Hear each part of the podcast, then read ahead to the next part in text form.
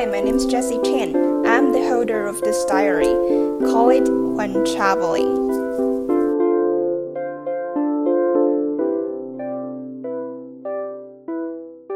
The consequence of indecisiveness was ruining the mood. While I was gonna go out, I noticed there were some lockers, and I was like, mm, maybe I should lock some precious souvenirs I bought. I struggled for five seconds. I then walked back to my room, took the souvenirs, and walked towards the lockers again. January 10th, 2022, in Madrid, Spain. However, on halfway, I was thinking, since I've decided to lock things, how about locking my whole bag? I struggled for 10 seconds. It should be fine, forget about it. I then continued walking there. Several seconds later, something bad happened. When I was about to use the locker, I found my lock was unsuitable. But somehow I felt like I had a strong desire to get things done. So I tried hard to make it work, which unfortunately resulted in tragedy. My lock was broken by me. I wish I went out directly.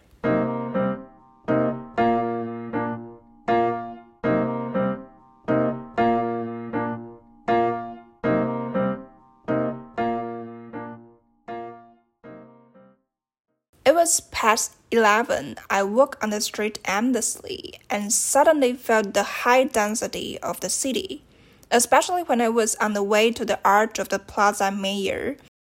Crossing the Plaza Mayor, I then went to Mercado de San Miguel, which wasn't like a market at all. Instead, was exactly like a restaurant. Its window walls, light, and decoration all radiates a fancy restaurant vibe. While I was there, I somehow felt like I needed to have some seafood, especially lobster. I then bought a palm sized lobster sandwich, which I didn't even ask for the price because I didn't want to let my hesitation ruin the mood again. So, how much is it? Well, it's 17 euros.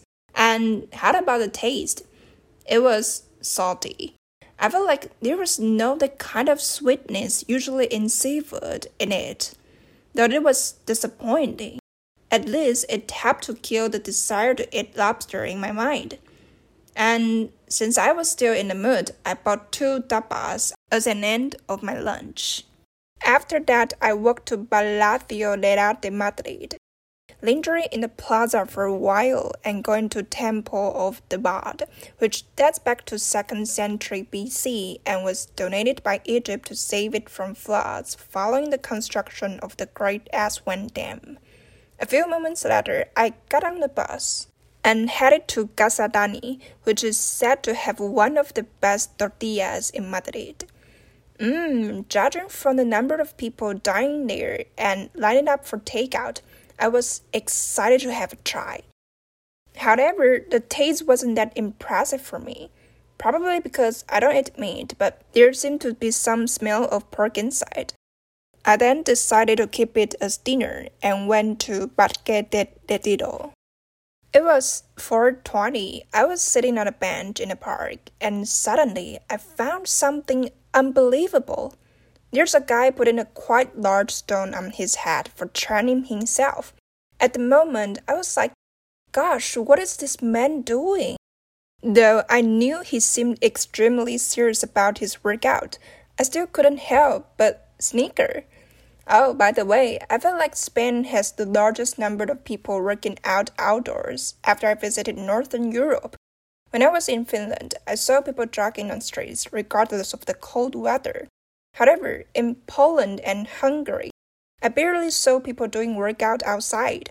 Probably there's no such trend there, right? Anyway, while I was lingering in the park, I suddenly felt a bit bored. Madrid seems not that surprising to me. I feel like I need some interaction with people. Then God seemed to hear my wish. At night, I was back in the hostel thinking I was gonna have a dull night. However, while I was looking for my stuff in the room, the girl who just moved in and stepped in front of me came to say hi.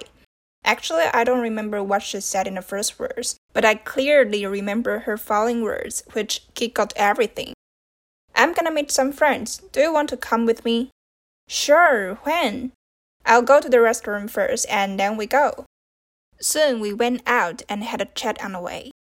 It turned out she's from Argentina. Before COVID broke out, she was in Europe to meet friends, and after breakout, she was unable to go back, so she worked in Sweden for a while. When I met her in Madrid, she was going to meet a friend before going back to Argentina. However, her friend was out of town, but introduced her other friends to hang out with her. So we were gonna meet her friend's friend.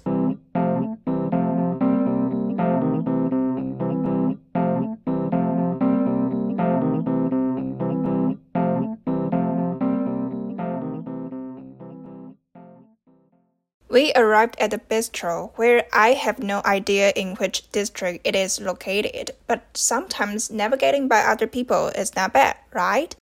Around 30 minutes later, her friend's friend came. They are four guys, college students. Though I had graduated, I believe I still had the college student's energy. Well, I hope they think so. We then started to talk. One of them wants to move to the United States to pursue his career after graduation. Another of them doesn't want to move there because, according to him, everything there is too big. The food is big, and so are the people. Another of them has a passion of football. He even pays for just playing in a club, which is no additional benefit attached. The other of them Oh, I found out that I didn't talk much with him. Did he say he likes basketball? I'm not sure anymore, but I'm sure I had a cheek to cheek goodbye with him. Our conversation was mixed with English and Spanish. Of course, my Spanish wasn't good enough to understand the conversation, but I was lucky to have Argentine girls translation, so it was processed smoothly. One hour later, three of them left in advance.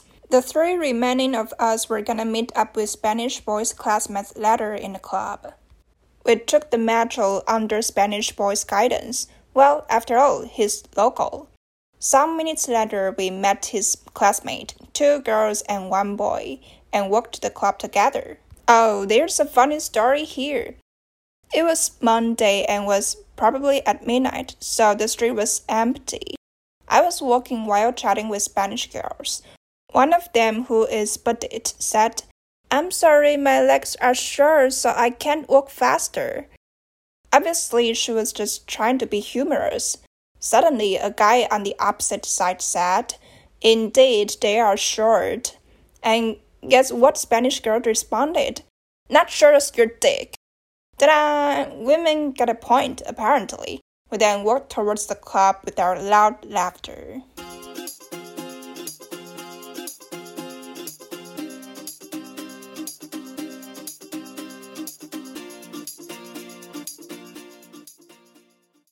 After having some alcohol, we started to dance. Oh, by the way, the alcohol I had was a kind from Argentina and was strongly recommended by Argentine girls. Oh, wait, almost forget another thing. Even the bartender there is from Argentina too. Seems Latinos are everywhere. And how's the alcohol? Mmm, I feel like I was all awake after taking a sip because the taste is a bit like the green oil for pan. Anyway, we went to dance. On the dance floor, everybody was like a natural dancing queen, which meant I got free instructors. You can shake your body like this. The hips can move like, let me show you. Remember, we don't dance with guys easily. Under girls' guidance, soon I was able to dance to the music and at the same time discovered that I loved to dance in a club for the first time. That I did go to clubs in Taiwan before, basically no one was dancing in that way.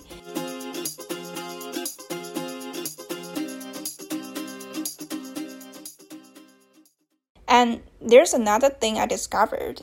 I feel like people here very dare to be themselves the thing I saw on them was like, if you want to dance, then dance. And it's fucking okay that you're dancing alone or even dancing like an idiot, because we're not gonna care about what you think. I'd say I do love the spirit. In Taiwan, I often said to be someone who has the courage to be myself. But while I was there, I saw people even more candid and living out themselves, which made me feel belonged. Two hours later, I was a bit tired, probably because I was getting old. I then went outside to get some fresh air. A man was standing right in front of the door and next to me. He passed me the cigarette. No, thanks, I said. All I wanted to do was just to calm down. Five minutes passed, and suddenly there's a sound coming from inside. Hey, did you see a Chinese girl? She's like this tall and she wears. Oh, you're here. I'm looking for you. I thought you were missing. While I was about to respond, she continued saying, I know you're Taiwanese. It's just easier to describe. Come on, let's go inside. What I like about Argentine girl is her multifaceted personality. Though she talks in a super easygoing way, she actually pays attention to subtle things. Like while she was enjoying her dance, she was also paying attention to our personal belongings, when a guy got close to our stuff, she soon kept up and politely told him, That's ours. Yes, I noticed that. That's impressive. At four o'clock, we decided to go back to the hostel. Argentine girl was a bit tipsy, but fortunately, I'm a reliable teammate. And more luckily, we had a sweet local guide, so we arrived safe and sound. Thanks, man.